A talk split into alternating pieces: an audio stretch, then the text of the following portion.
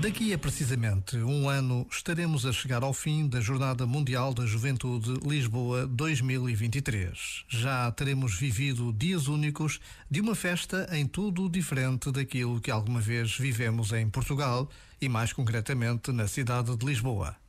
Por vezes, basta a pausa de um minuto para imaginarmos milhares e milhares de jovens vindos de todo o mundo para se encontrarem com o Papa. O dom da fé não se compra, não se vende, existe e testemunha-se. Este momento está disponível em podcast no site e na app.